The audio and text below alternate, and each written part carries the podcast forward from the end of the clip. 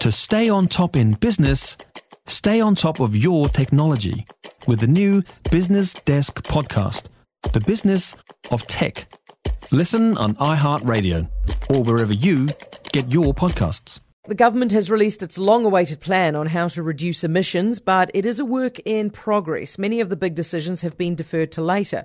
There is $570 million to pay low income households to scrap old gas guzzlers and replace them with EVs and hybrids, but no ban on the fossil fuel cars, no decision on congestion charges, no sign of a ban on new gas connections for households, no word on whether the public transport will stay half price. James Shaw is the Climate Change Minister. Minister, hello.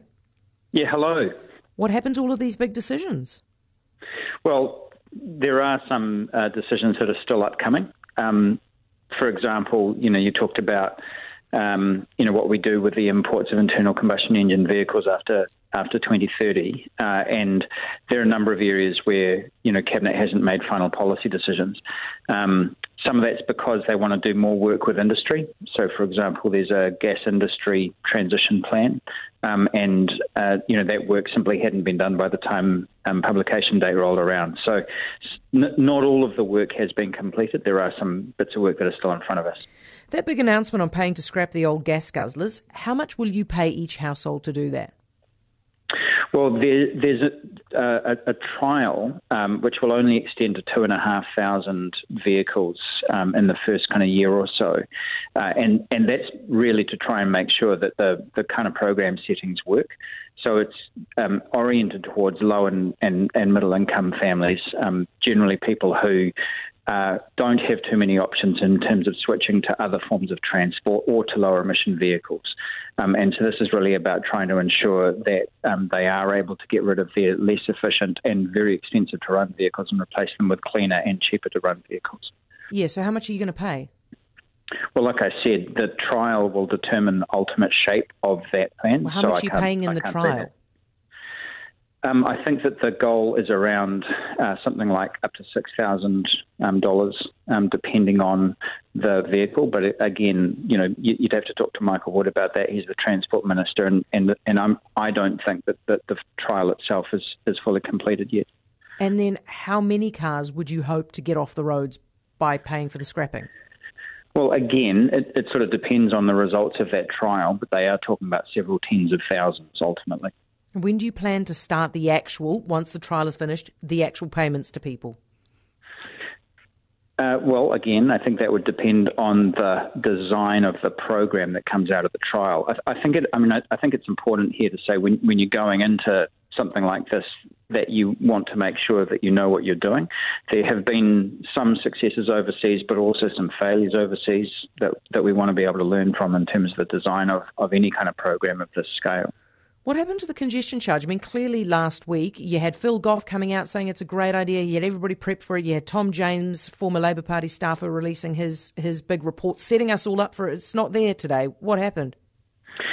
Well, again, not every single policy in every single area fits within the domain of the emissions reduction plan. Um, transport policy is a gargantuan area of policy in and of itself. Uh, and so there's quite a lot of stuff that we, we actually just basically couldn't fit into it. Um, decisions, I, I, understand decisions around um, the congestion charge haven't yet been finalised, um, but you know, you had a parliamentary select committee with complete unanimity that we had to go down that route.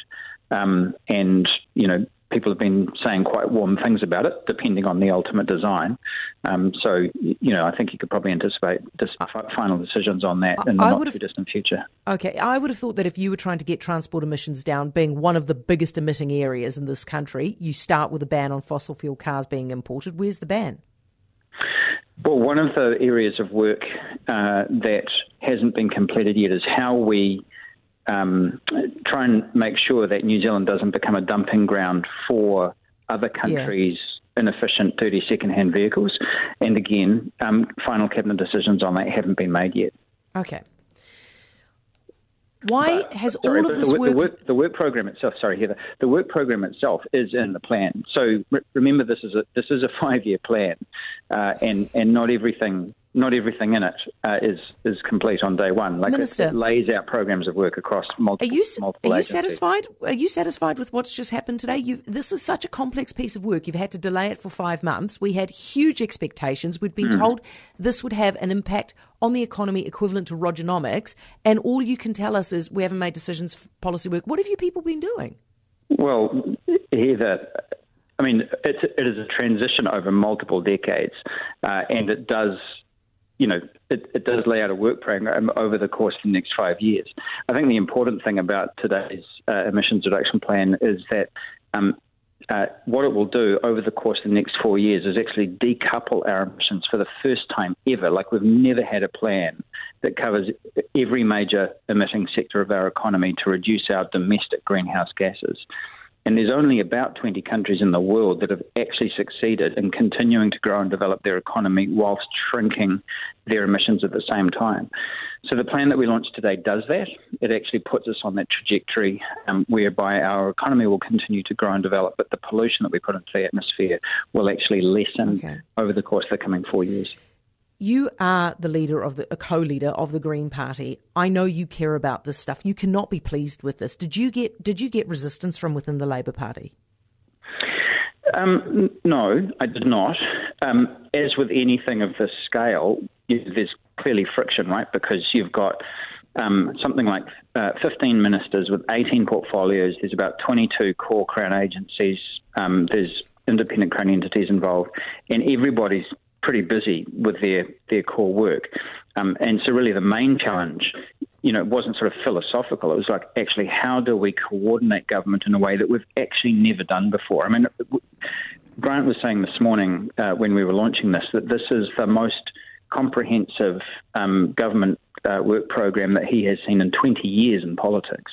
And, and I believe him. I mean, we, we literally can't find any other example um, that, that involves such a large span of government. All right. James, thank you. I appreciate it. James Shaw, Climate Change Minister.